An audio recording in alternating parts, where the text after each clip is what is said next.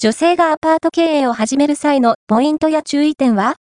評判、実績のある不動産会社もアパート経営はうまく運用できれば、自己資金を抑えて安定した賃料を継続的に得られるメリットがあります。